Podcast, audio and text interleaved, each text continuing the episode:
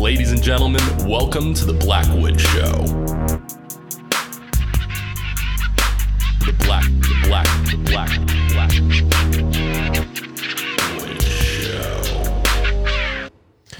Welcome to the Blackwood Show. I'm Taylor Blackwood, and this is my show. Let's jump in today. We're doing a news rewind. It is Saturday, August 29th, and I have got the trusty Wall Street Journal pulled up in front of me. I haven't read all these articles in details. This is a little bit less formal, but I'm going to cruise through, give you guys some headlines, give you guys some thoughts, and uh, hopefully be a good jumping off point for anything you guys are more curious in, want to do a little poking on, want to do a little research.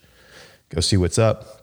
So let's stop. Let's start out uh, front and center. We got new wave uh, layoffs making pandemic job losses permanent. I'm actually going to click on this one because there's probably going to be some good stats in here. I did kind of peruse it a little bit this morning because I read one or two of these articles before jumping into this.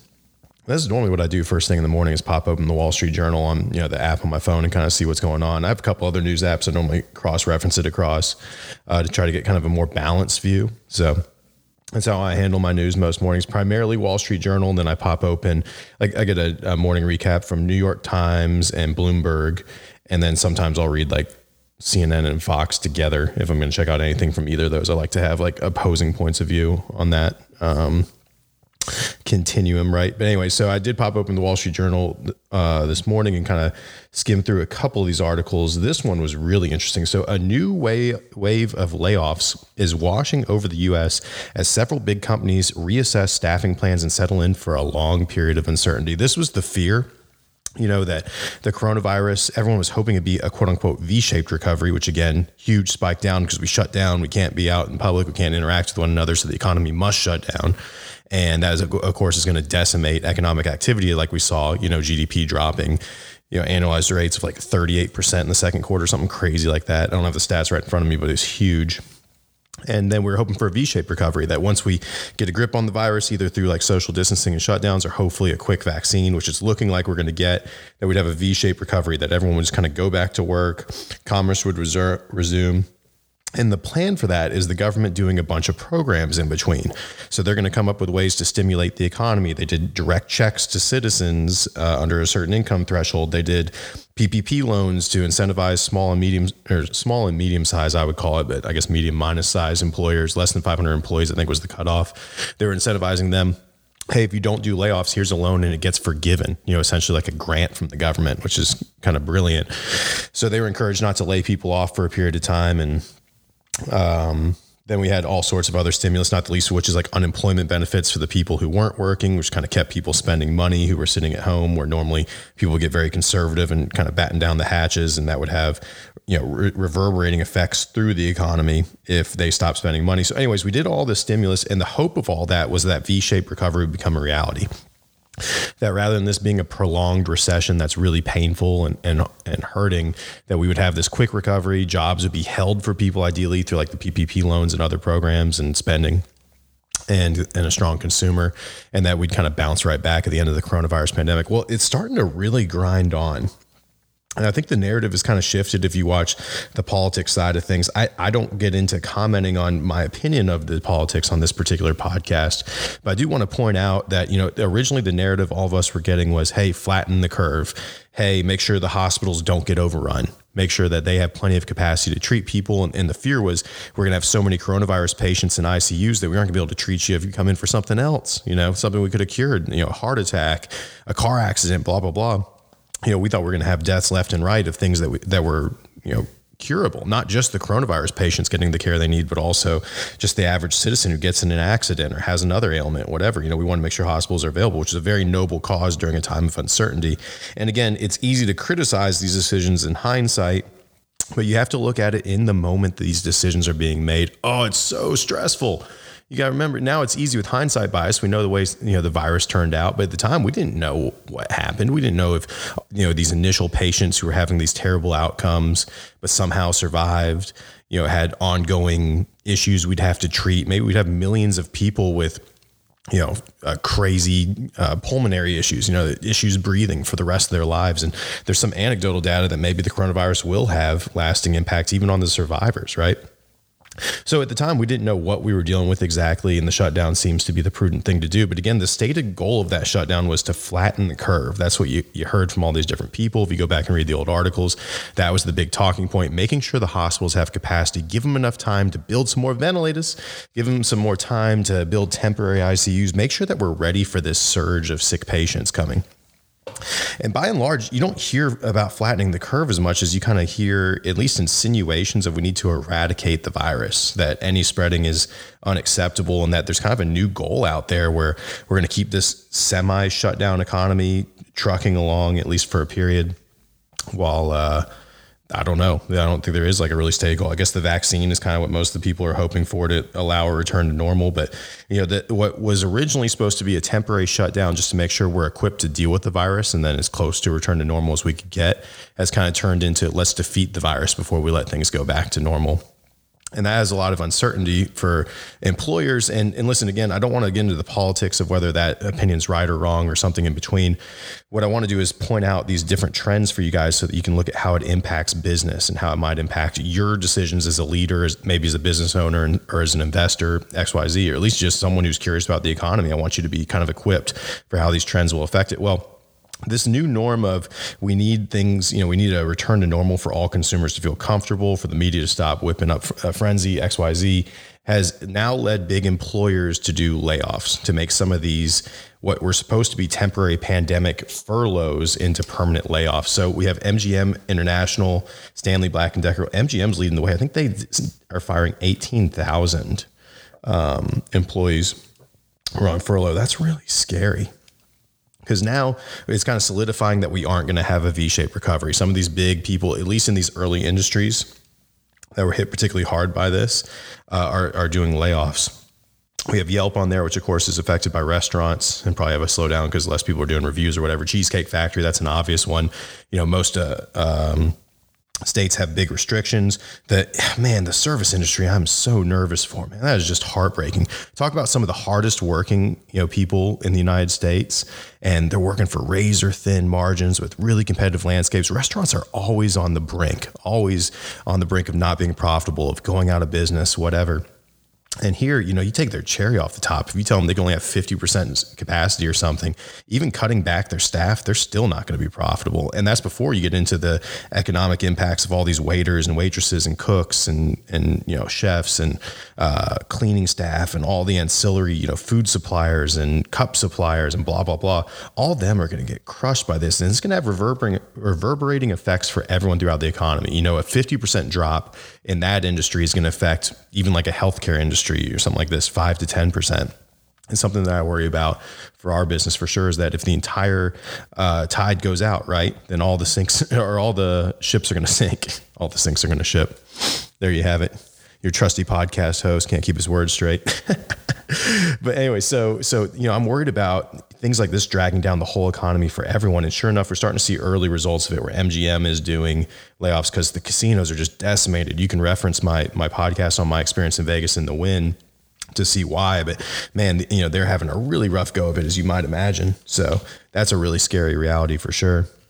Uh, Cheesecake Factory, like I mentioned, you know, obviously operating restaurants, that's going to be really hard hit that hits a little close to home too. I think it was Cheesecake Factory that bought Fox Restaurant Concepts, and boy, does it look like he's a genius for the time they sold. It's a local businessman, really sharp guy named Sam Fox, and it looks like he sold Cheesecake Factory. I think it was in 2019, at the end of it, mid, middle of it, just before this pandemic. So talk about fortuitous timing for him but not for Cheesecake Factory. So they're doing reductions as they adjust to the new reality that many coronavirus related closures won't be resolved this fall. Oh man, that's crazy we were really hoping, you know, Trump was talking about having this thing done by the summer or whatever. Um, most people were hoping for the fall. Now it's looking like the vaccine is going to be our only way out. And those vaccines have a lot of unknowns. I can talk about that on a different podcast, but that's not certain either. So now we're starting to see real and dangerous economic data ticking in with these layoffs. Because remember, the economy is a big feeding cycle. If there's good, uh, strong, a strong consumer, if there's strong sentiment, then people are going to spend money. And if there's negative sentiment, if people are losing jobs, if people see their neighbor out of work, they're going to stop spending money too. And this could have a really negative cycle for the whole economy. This was a weird one. A day after Salesforce posted record quarterly sales, the business software company notified its 54,000 person workforce that a thousand would lose their jobs later this year. That's not like a huge cut, you know, talking about close to 2%. But that, was a terrible headline to pair together. I got to really second guess them on that. And especially because their owner's a real activist type, you know, Silicon Valley type, very in everyone's face about how moral he is and playing the PR card, blah, blah, blah. You can Google it, but he had all sorts. Oh, let me pull it up for you guys. But he had like Salesforce CEO. What is his name? Marc Benioff, right? And this is an incredibly wealthy guy, $8.2 billion. And normally you don't get criticized by me for just running your business and doing your thing and, uh, you know, making normal business decisions, even if they're hard ones. Like layoffs are just, gosh, that's just sad. You know, we really avoid them. I'm really proud of my company, knock on wood. So far, we've avoided layoffs during the coronavirus. I'm really, really proud of that. We didn't do any reductions in pay.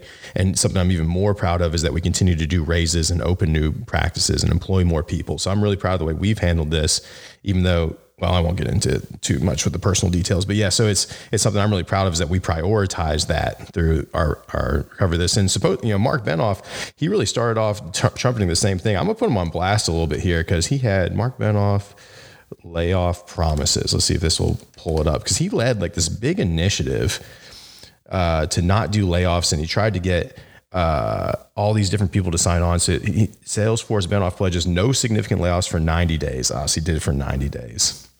That's what it was.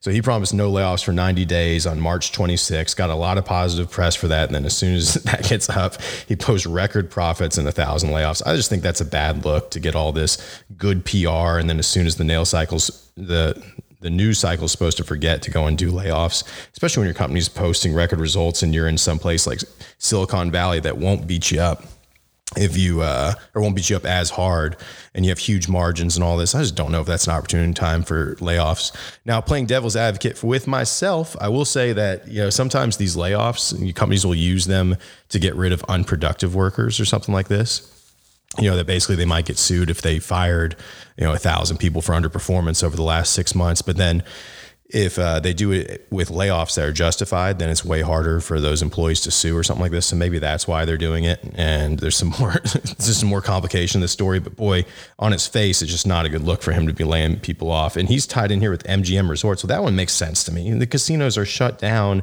for a, a, long period of time, they were totally shut down. And now they're just like a shadow of their former selves. They're not pulling in nearly as much money. Layoffs are inevitable there. Cheesecake Factory, layoffs are inevitable. I don't, I don't hold that against them. American Airlines Group is on here. United Airlines Holding have said more than 53,000 workers could be affected in about a month if airlines don't receive another infusion of funds from the government. I kind of respect them for holding out.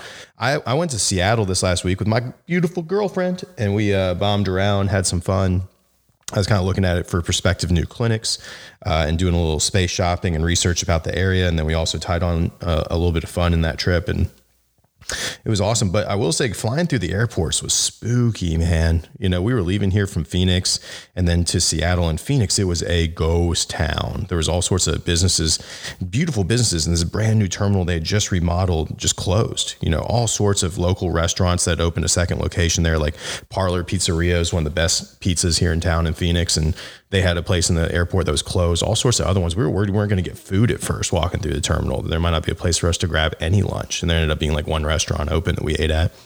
But you just see, like, even Starbucks was closed in the terminal there at Phoenix at Terminal 4. It was really scary. Wait, Terminal 2, sorry. We flew out of Terminal 2, flew back into Terminal 4. But nonetheless, you know, Delta isn't one of the biggest ones that we have here at Phoenix Sky Harbor, and their terminal's a little slower, but still, like, I would say three quarters of it, all the businesses there were closed, if not more.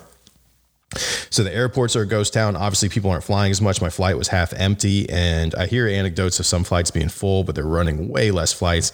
If you look it up, I mean, the airlines are just obviously killed during this. You know, airlines also really rely on business travel because if you think about it, people who fly on their business are less price sensitive. So, like, if you're going to book something and expense it through to the business because it's a flight you need to do for work, you're going to a try to stretch that budget as much as possible, try to get the best seat, and b uh, you're going to be less price sensitive about booking the most convenient flight and not saving money and things. So that that drags up the whole market behind it. That everyone has to spend more money because there's this consumer sitting at the top that's spending other people's money. OPM. so you know, if it's not coming out of their pocket, they might be a little less scrupulous about upgrading their seat, upgrading to first class, uh, what time they fly. Instead of taking the 6 a.m. flight to save 50 bucks, 100 bucks, they might just go ahead and pop on that noon flight because it's more convenient and they get to sleep in. So, you know, th- that little cherry on top is totally gone. The person themselves and that extra force they have on pricing sensitivity for the whole market. So, this is a really dark time for airlines I'm proud of him though. You know, you got Salesforce posting record numbers. Old Marky Mark up there wants to beat his chest and talk about how he's not going to lay anyone off. Here's American Airlines, United Airlines. Yeah, they've had to furlough some people, but their industry is destroyed compared to his. And here's where they're saying we need another infusion or else we're going to have to lay off more people. Well, I kind of commend them for not just go ahead and doing that, that they're trying to go to bat for their people. It's a crappy situation. I feel so terrible for everyone involved, but at least these companies are going to bat for their people on, on some level. At least that's what this headline, this article uh, suggests. I should probably look into that more after this, but I, am going to give them some low key props based off this article saying that you know that here's the layoffs we're going to need to do, but they're not doing them yet. They're hoping to get that bailout, and hopefully the government steps up and does the right thing. All this is against uh, a political backdrop. That, again, I don't want to get into the specifics of my opinion or anything like that, but it's just a fact that there's a lot of deadlock now. Now they're holding up extra stimulus bills, and couple that with all these huge furloughs on the rise. I'm scared, guys. It's kind of frightening that all these fur, you know, all these uh, layoffs are coming, and we can't get another stimulus package that disincentivizes that. That maybe uh, gives these employers some money if they don't do layoffs. We need to get one of those passed really, really fast. I think. So that's some troubling news. You know, I've been talking about how, of course, we have terrible economic news, but so far it's been offset more than sufficiently by the stimulus packages passed. That's kind of been my general opinion. That's been my reason for being a bull in the stock market and investing heavily. Frankly, at the, at the very bottom of this, I timed it very, very well with reallocating some of my cash position into stocks. And so far, I've been bullish and held those positions, you know, that I think things would continue to go up. This is scaring me.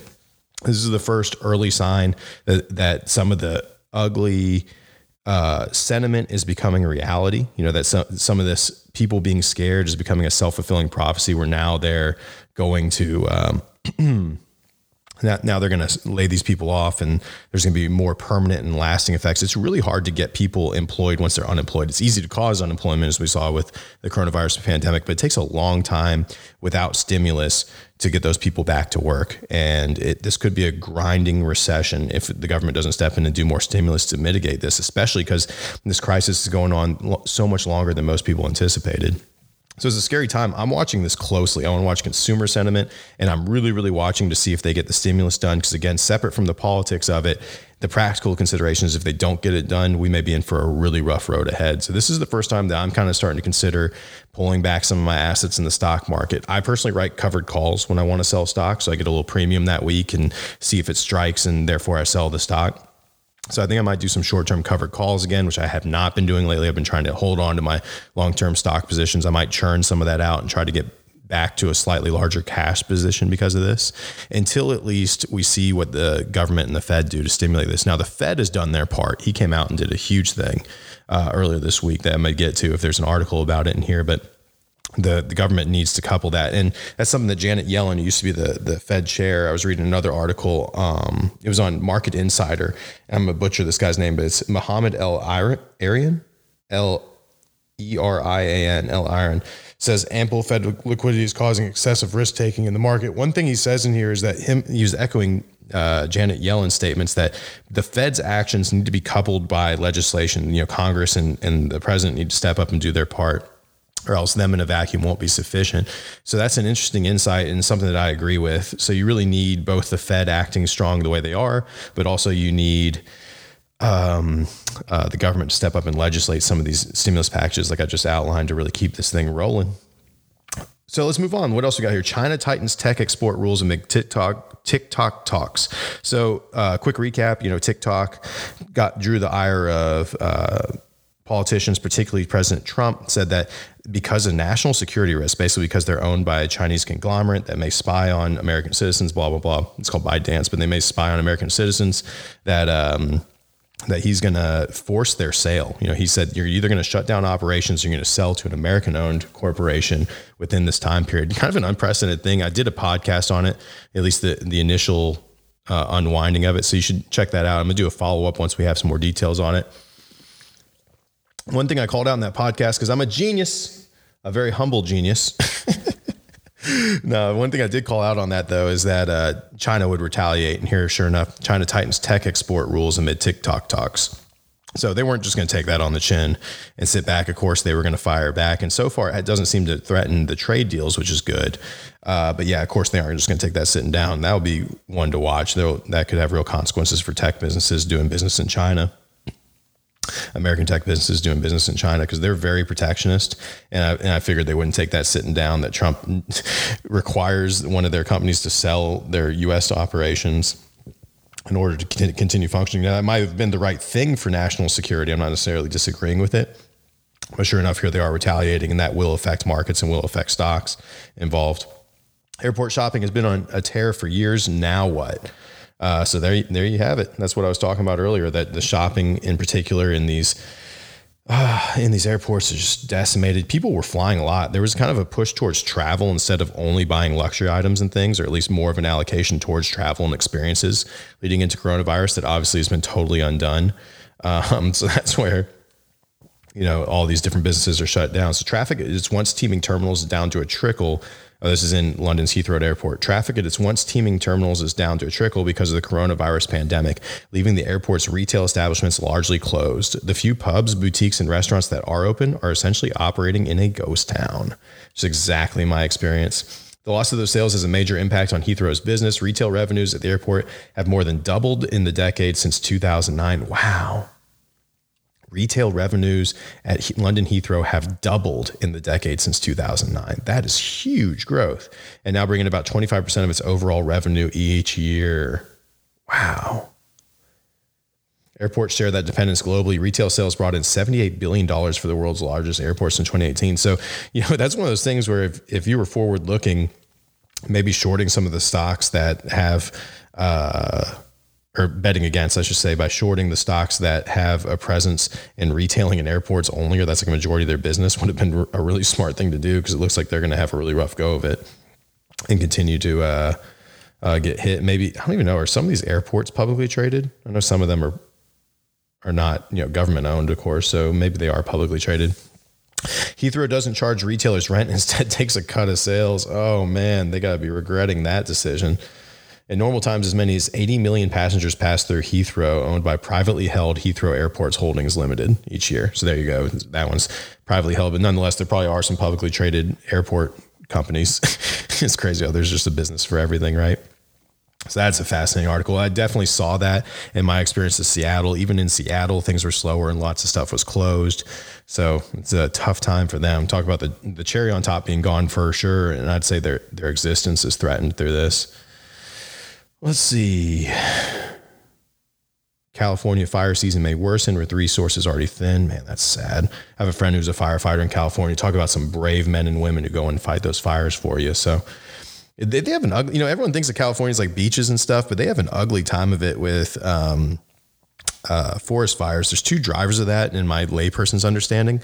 One is that, of course, most people don't understand, but California is like largely desert. As you get into the Inland Empire and stuff, it's not just glitz and glam and Beverly Hills and San Francisco Bay and you know the water in Newport down to San Diego. And it's not just beaches. You know, there's a huge inland empire of what is basically desert towns, like like Phoenix almost, right? Sometimes as hot or hotter small towns and stuff like that. So the climate, they kind of have everything from skiing and, you know, Big Bear actually just outside of LA. So you can be at the beach and be skiing in like an hour and a half or something like that.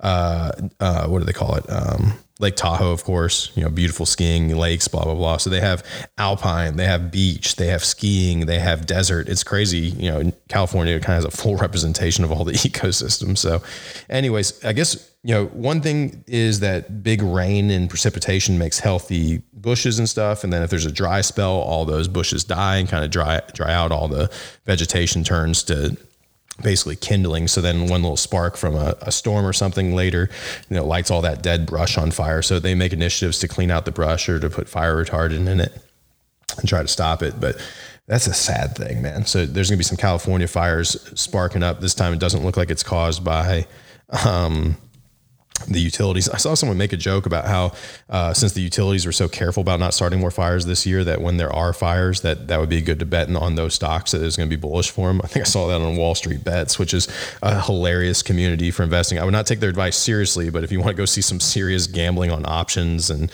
uh, you know people leveraging themselves to the hilt to try to change their fortunes, that's a that's a crazy place to go read. And there's a lot of comedy throughout, a lot of uh, uh, native jokes, right? So if you're of the community, you understand a lot of their humor, but it's, it's a hilarious place if you're into trading. Check out Wall Street Bets on Reddit.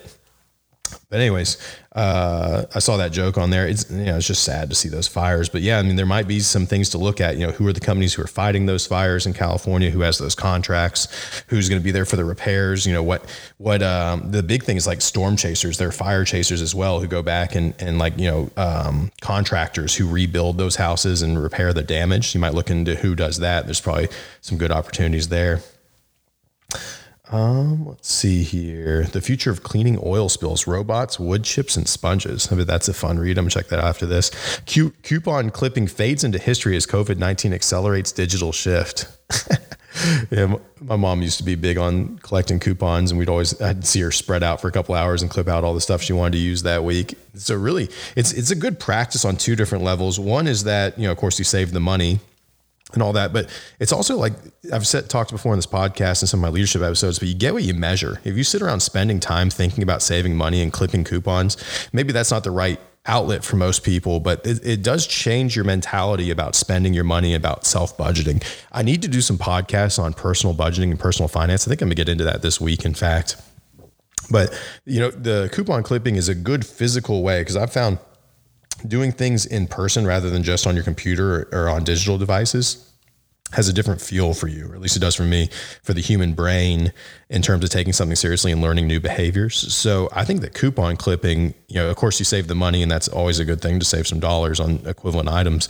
But the other thing it does is it makes you very cost conscious. It makes you think about how you're spending your money and how you might do it better. So my little two cents on that. RNC ratings final night draws 23.8 million viewers. The audience for the fourth day of the 2020 event was 26% smaller than in 2016 and 3.2% smaller than the DNC event held this year. So that's interesting. Less viewership on politics right now. People are probably just worn out. At least I am. I'm totally worn out on politics and totally worn out on bad news and negative news. So maybe that's contributing to that as well.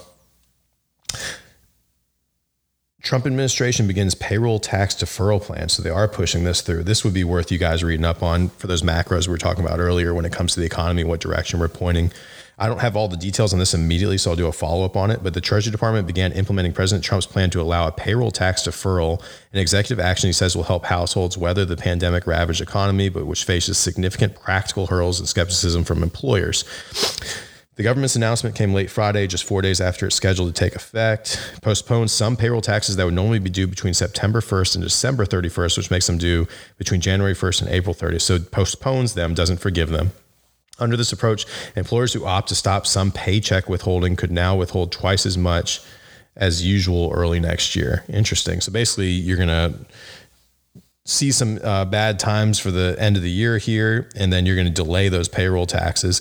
Payroll taxes are interesting. Most employees, in my experience, look at what they take home. Some people have even told me, "Oh, I make this much money," but really, what they, the number they were quoting me was their net, you know, after taxes, what they had in their bank account which I guess isn't a bad way to look at it. But you know, from your employer's point of view, you're doing you're paying people beyond gross. You're paying people, of course, their gross salary and bonus and the amount that it costs you, but you're also paying your share of taxes on them and all their benefits. And a lot of that stuff isn't seen to uh, most employees. I'll say.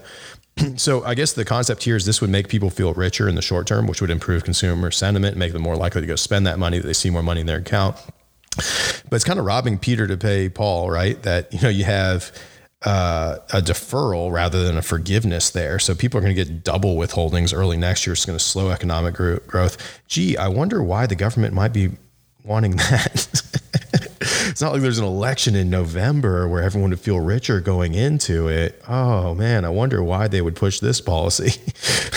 Basically, you're going to get short-term relief and only only to have to pay it back later. It looks like so that's not true stimulus necessarily. It's kind of temporary. Um, psychological plays there. It does put money in people's pocket in the short term, but I don't know if that's a great. That's not the stimulus we need, anyways. It's not adequate. Um, but is one little. It can be a decent little add-on. Basically, I'm not impressed by it, but it's not a bad thing either for uh, the the economy, I should say. So, Mr. Trump on August 8th ordered the Treasury Department to allow the tax deferrals under law that lets the Treasury Secretary postpone dead tax deadlines after disaster. Huh. It could still take time for private payroll companies to reprogram their systems. Employers concerned about cost and legal exposure may not bother changing workers' tax withholding. When I first heard about this program, that was my take on it. Was okay. Well, how does this get administered? What are the details? What if I with or don't pay someone's payroll tax like this is telling me to delay it, but what if that person quits? You see what I'm saying? Like what if they quit in November and go get a different job or don't get another job so they're not paying back that social security tax next year? Who's going to be liable for it then? Am I paying both halves of the of the payroll deferral tax? It just seems like they haven't really answered a lot of questions and brought a lot of security. Maybe I need to re- research it again, but that was my initial questions about it when I first saw this program announced it looks like they're really trying to to roll it out quickly. Oh, here we go. The government action doesn't actually change the underlying taxes because only Congress can do that. Employees would still owe the taxes eventually. So someone making seventy five thousand annually could save as much as fifteen one thousand five hundred fifty dollars in two thousand twenty. Would have to pay that same amount later. So it's a big break for you but then you're gonna again you're gonna have to pay that back later. Mr. Trump wants Congress to forgive that tax liability. The IRS document issued late Friday says employers must pay those taxes in the first four months of 2021 or make arrangement to collect the taxes from the employees. So this is what we're worried about as employers and why I would be very skeptical about rolling this out at like my business, for example, because they're saying we must pay those taxes in the first four months. Well, again, what if someone quits? How am I supposed to quote unquote make arrangements to collect the taxes from employees? Or am I supposed to like sue people who have quit? It just doesn't make any sense. It gives a huge li Basically, it just puts that liability on employers who have the deep pockets. And what's going to end up happening in practice is all those people who do get shafted by the bill that they can't double up someone's payroll tax. And by the way, whether the the unpopularity, like you're going to get a surge in popularity, like, oh, I'm making more money at my job at the end of this year and then early next year, they're going to be pissed. They're not going to want to see their checks go down. So I, I just don't like, there's no upside for this for employers and they're the ones who are going to choose to administer it. So I just don't see this program getting rolled out, to be honest, unless they gave us the forgiveness of the tax liability locked in. That would be different, but they haven't done that yet. So talk about a sloppy program. Without a clear explanation, we fear that too many employees will be unprepared for the higher tax obligation in 2021. Additionally, we are especially concerned about the IRS employees because an overdue tax debt can have severe job consequences. Exactly. Yeah, I'm I'm unimpressed by that. That's getting a downvote from uh, the Blackwood Show. This podcast is anti that. Know, that's a little strong, but anyways, I'm not impressed. What else we got that's interesting on here? Labor Day grilling, the spicy side dish that could be the main event. I bet that's not getting many clicks compared to all this controversy going on. We tested 50 face masks to find out the best. This one's hitting near and dear to home for me right now. My ear is messed up from these masks. I gotten some of the ones that really pull on your ear and it's like cutting off the blood flow to my ear. I'm having all sorts of like, um, uh, like a lot of pain and stuff. So I'm having to switch to like a bandana that covers my nose and, and mouth um, which is kind of interesting. It could be from like the prolonged period of wearing it on those three hour flights plus the airport before and all throughout Seattle more than when you're at home. Obviously, you don't wear it walking around your house. So uh, it could be that just all that extra mask exposure is starting to mess with it. But that'd be an interesting thing. How many people get cauliflower ear because of masks? the unintended consequences of the coronavirus pandemic. um, but anyway, so they tested the 50 face masks to find the best. I'm going to switch to the bandana this week and try it. I ordered them on Amazon last night. Some Levi's bandanas to see how those work out for me. There's your little random fact about Taylor for the show. FDA expands emergency use of Gilead's remdesivir in all COVID 19 hospitalizations. Wow. So that one's really working, it looks like. That'd be worth watching uh, Gilead. It's cool to see that, you know, we have the vaccines are on the rise. You know, Russia famously approved theirs. I'd be curious to see how that data is going and how people are doing with that um, uh, vaccine. It looks like we're going to have a lot of them really soon. There's some major studies going on for everyone from, uh, uh the big one is uh, Moderna, which I invested in and hold a small position in. There's CureVac and all these other ones in a race to see who can get the vaccine out first or to be in that that big push. An interesting thing that's affecting my business with that is that there's an international shortage of needles and syringes because there's all these people gearing up to have to deliver two to three shots to every single human being on planet Earth, right? So so now all of a sudden there's this huge strain on needles and syringes, and we're really pushing to build our stockpiles in anticipation of these vaccines rolling out.